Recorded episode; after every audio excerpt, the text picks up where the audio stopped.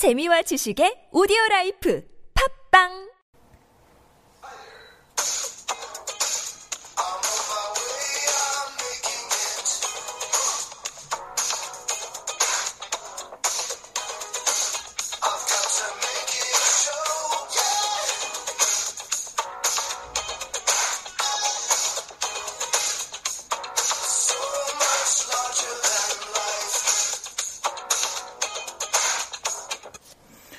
안녕하십니까. 성실대형 차영주입니다. 공돈주식 번외편 51-3회 녹음을 시작하도록 하겠습니다.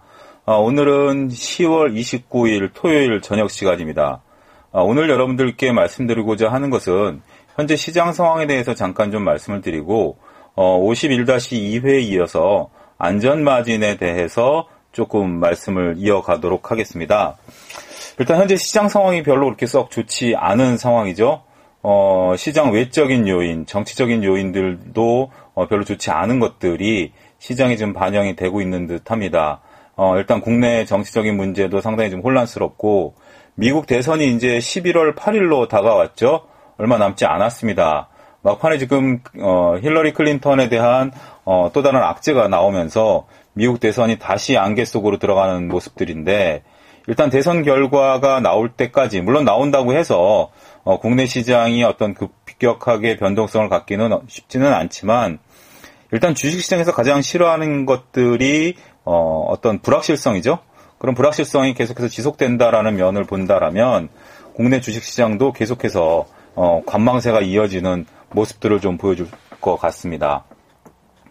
어, 국내 시장의 이제 전체적 전반적인 모습을 지나줄 거를 리뷰를 좀 해보면 일단 외국인들은 끊임없이 지수를 좀 사왔어요. 근데 특징적으로 보면 외국인과 기관이 거의 같이 움직인다라는 모습을 좀 보여주고 있습니다. 그래서 외국인과 기관이 주식을 사는 날은 어, 지수가 좀 올라가고요. 외국인과 기관이 매도가 나온 날은 지수가 빠지는 모습을 보여주고 있습니다. 목요일 같은 경우 일단은 뒤에서 언급을 해드리겠지만 국민연금의 그 하반기 1조 그 매수 이야기가 나오면서 어찌됐든 외국인과 기관의 수급이 들어오면서 지수가 반등을 줬지만 수요일하고 금요일 모습을 본다라면 외국인과 기관들의 양매도가 나오면서 지수가 조정을 받는 그런 모습들을 보여주고 있어요. 이 얘기는 결국 뭐냐면 제가 조금 전에 시장 외적인 부분들을 말씀을 좀 드렸지만 결국 시장이 움직이는 것은 현재 수급에 의해서 철저히 움직이고 있다라는 점이 어, 여실히 보여주고 있다라는 겁니다.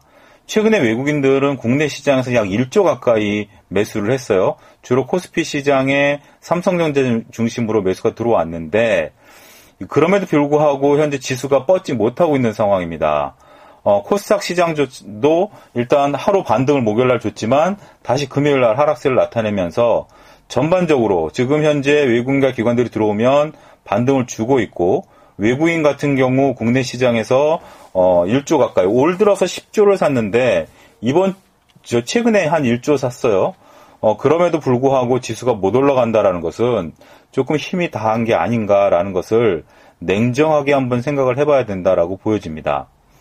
지금 이제 하방 3분기 이제 실적들이 나오고 있죠. 여러 가지 엇갈리고 있습니다. 근데 일부 국내의 그 대표주들의 실적이 썩 좋지 않게 나오고 있습니다.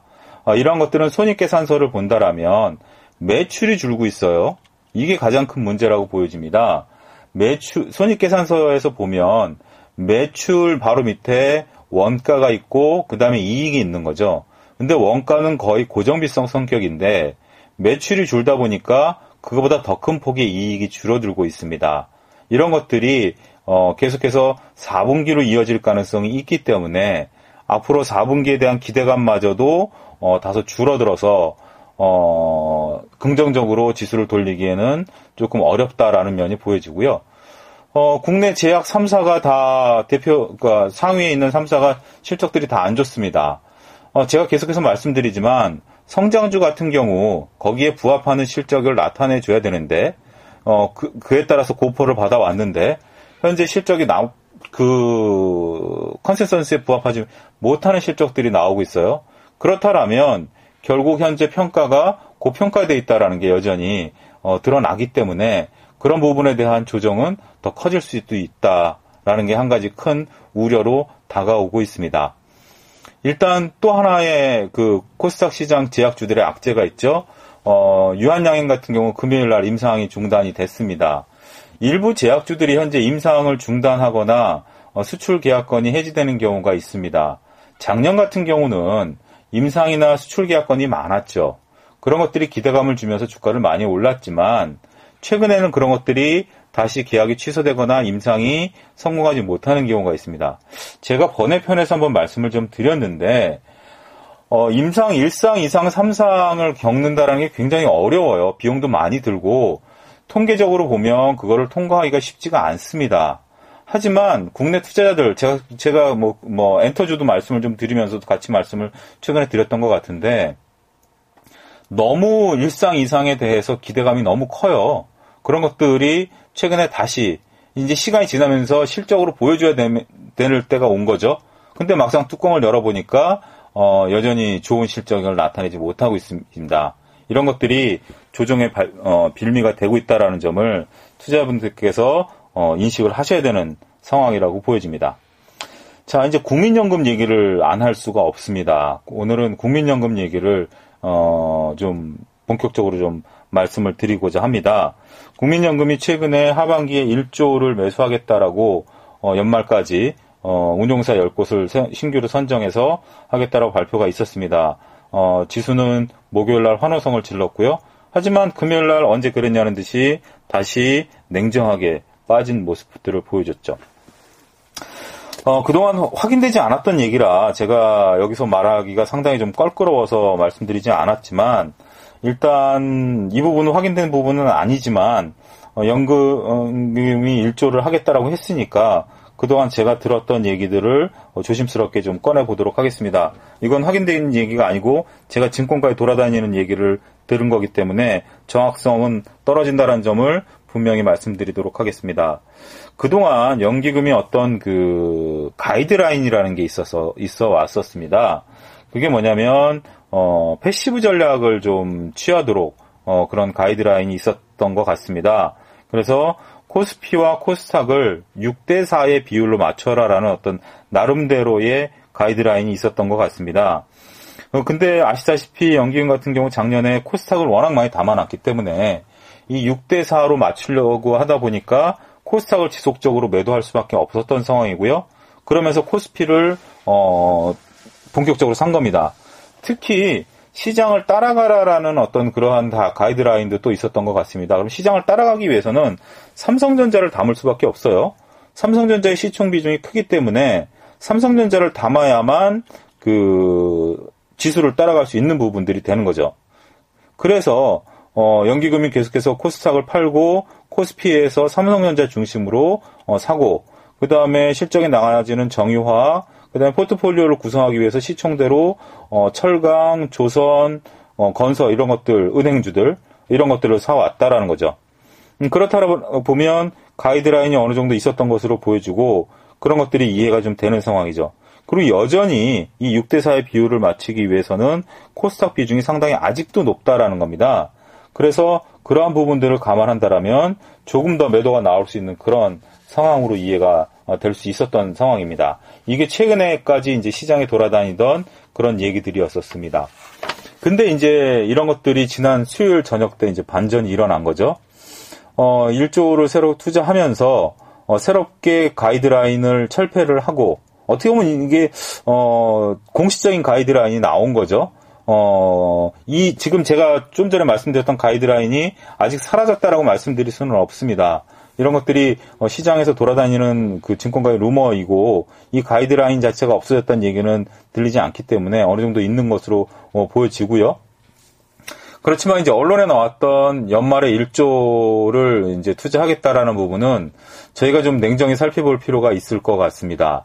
어, 연초 대비해서 코스피가 6.3% 올랐고요. 대형주가 8% 올랐습니다. 하지만 중소형주는 9%가 빠졌고요. 특히 소형주는 2%가 빠졌습니다. 코스닥 지수는 10%가 빠졌고요. 그러니까 결국 어, 코스닥은 빠지고 중소형주 빠지고 코스피 지수는 올라왔다. 대형주는 올라왔다라는 게 어, 현재 시장의 모습입니다. 어, 연기금이 이번에 그 1조를 투자하면서 섹터를 나눴습니다. 가치주, 중소형주, 그 다음에 어, 액티브의 어떤 그, 이 계량화 된 그러한 것들로 어, 투자를 하겠, 한다라는 부분들로 나눴고요. 코스닥만 산다는 얘기 아닙니다. 가치주도 삽니다. 그리고 어, 계량화 시켜서 어, 퀀텀으로도 삽니다. 이렇게 되기 때문에 중소형만 수혜를 보는 건 아니다라는 점을 명확히 아셔야 되고요. 어, 그러면서 이제 나온 얘기가 그동안 어, 제가 그 직장인 주식 투자의 정석에서도 기관들이 어느 정도 일정한 규모의 이상의 주식들만 살 수 있다라는 부분들을 언급했는데 그 가이드라인을 철폐를 한시적으로 했어요. 즉, 시총이 1천억 이상, 매출이 300억 이상, 반기 동안에 하루 거래량이 5억 이, 어, 이상 되는 종목만 했었는데 그렇지 않은 종목도 이제 할 수 있다라는 거죠. 따라서 중소형주 같은 경우 이제 충분히 어, 투자를 할 수 있고 이 종목이 대략 한 천여 개가 됩니다. 어, 거래소에서 한 300개, 코스닥에서 한 700개. 그 전체적으로 시장에 거래되는 게 한 2천여 개 정도 된다라면 절반 정도 되는 음, 종목들이 그동안 연기금이 살 수 없었던 상황에서 이제 이런 것들이 풀렸다라는 거죠. 이런 것들이 무엇을 의미하는 걸까요, 결국? 앞서 말씀드렸던 passive 전략에 의해서 코스피와 코스닥의 비율을 맞췄다라는 것들이 연기금의 가이드라인이라면 이번에 만약에 그런 가이드라인조차도 철폐가 되고 이렇게 새로운 가이드라인 가치주와 중소형주와 퀀텀으로 인한 어, 계량화된 종목으로 살 수 있다. 그리고 어떤 종목이든지 살 수 있다 라는 것들이 된다라면 어떤 종목들이 올라갈까요? 낙폭과대주들이 올라갈까요? 이런 것들을 한번 진정으로 고민을 해보셔야 될 시기입니다. 여기서 여러분들이 생각을 잘 하셔야 됩니다. 정확한 내용, 정확한 팩트. 제가 책에서도 얘기했지만 정부 정책이나 어떤 그 기관들의 정책이 나오면 그 내용을 그냥 그 신문 기사에 나온 어떤 그러한 그 내용들이 아니라 원본을 여러분들이 찾아서 인터넷 찾으면 금방 나오죠? 그걸 프린트해서 꼼꼼히 읽어보셔야 돼요. 그래서 앞으로 어떻게 적용이 될 것인가. 라고 했을 때 과연 시장이 어떻게 움직일 것인가 고민 많이 해보셔야 됩니다. 이번 주말에 제가 토요일 날 녹음을 하는 것도 이번 일요일 날 여기에 대해서 고민을 한번 좀 많이 해보셔야 된다라는 거예요. 특히 그리고 여러분들의 종목, 여러분의 매매 스타일, 여러분들의 매매 전략에도 어떻게 영향을 미칠 것인가에 대한 고민을 많이 해보셔야 된다는 겁니다. 지금 시장은 전체적으로 불안한 모습들을 보여주고 있고 그렇지만 단지 어, 외국인들이 사고 있다라는 거죠. 여기에 이제 기관성 매물들이 들어올 수 있다라는 겁니다. 물론 연기금이 산다고 해서 지수가 다 올라가는 건 아니에요. 연기금도 기관의 하나의 일종일 뿐이니까. 펀드 환매가 계속되고 있기 때문에 다른 펀드에 다른 기관들은 팔 수도 있어요. 하지만 연기금들이 이런 식의 모습을 보인다라면 다른 기관들도 연기금을 추정할 수도 있다라는 거죠.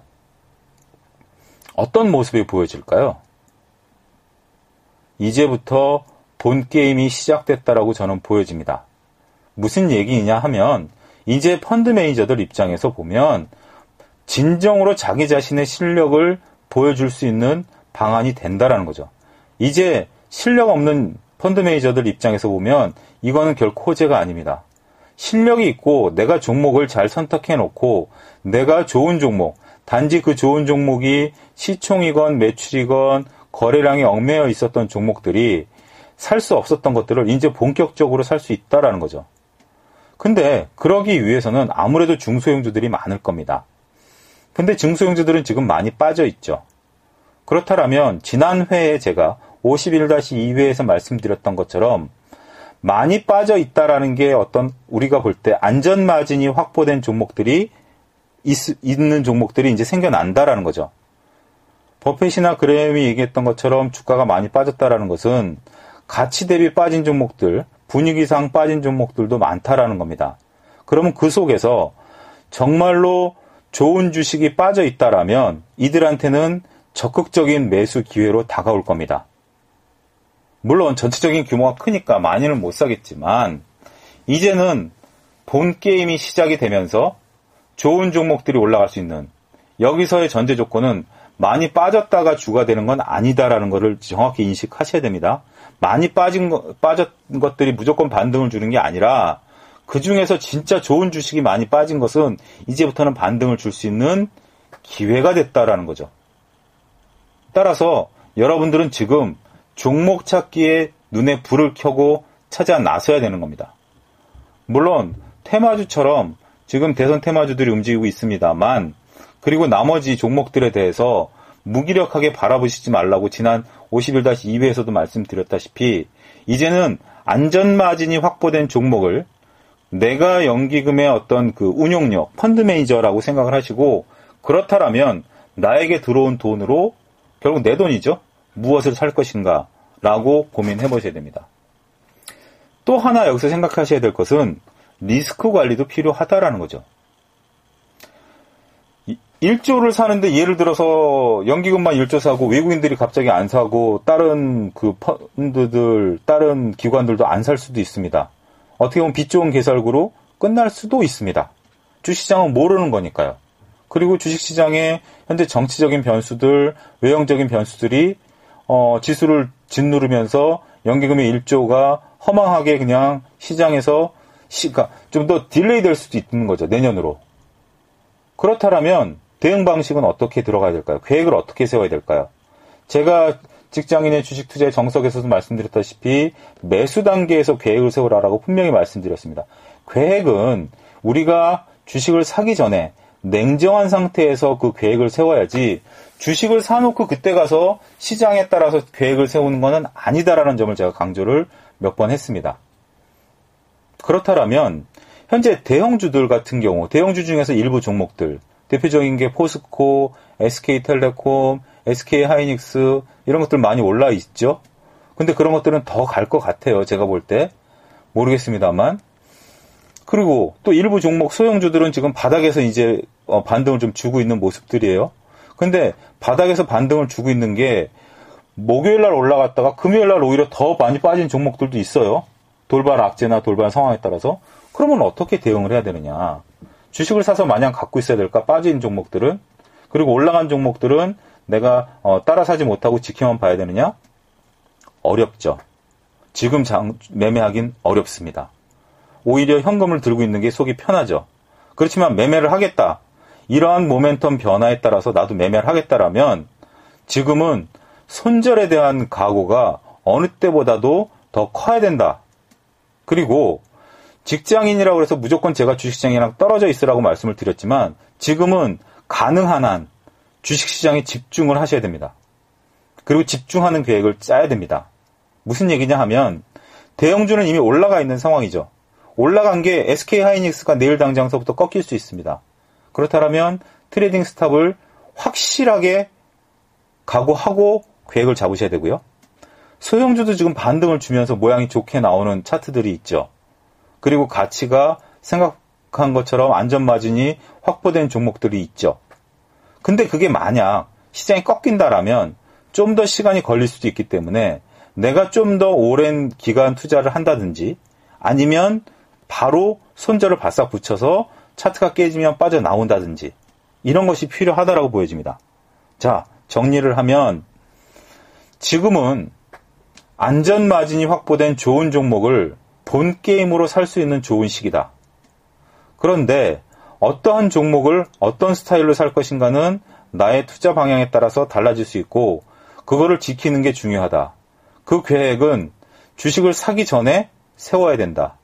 그리고 서로 이런 것들이 안 됐을 때 내가 빠져나올 방법, 내가 빠져나올 계획, 그리고 지금은 다른 어느 때보다도 물론 시장은 그 관망하는 것도 필요하지만 만약에 내가 뛰어든다라면 좀 더 집중해서 시장을 바라봐야 된다. 이런 부분을 강조를 좀 오늘은 하고 싶었습니다. 어쨌든 연기금이 들어오면서 시장의 분위기가 좀 바뀌었으면 좋겠습니다. 계속해서 10월 한 달 내내 무기력한 장을 보여줬죠. 어, 이제 뭐, 어, 정치적으로, 국내적으로 굉장히 쉽지가 않기 때문에 이게 쉽게 돌아서기는 좀 어려울 수도 있습니다. 하지만 좋은 종목을 좀 찾아 놓으십시오. 이럴 때일수록 종목 공부하시고요. 그리고 종목 공부가 안 되면 주식 공부하시고요. 공부해 놓으시면 언제든지 기회는 옵니다. 그때 기회를 잡으신다라는 생각으로 준비를 하는 여러분이 되시기를 바라면서 오늘 녹음을 마치도록 하겠습니다. 감사합니다.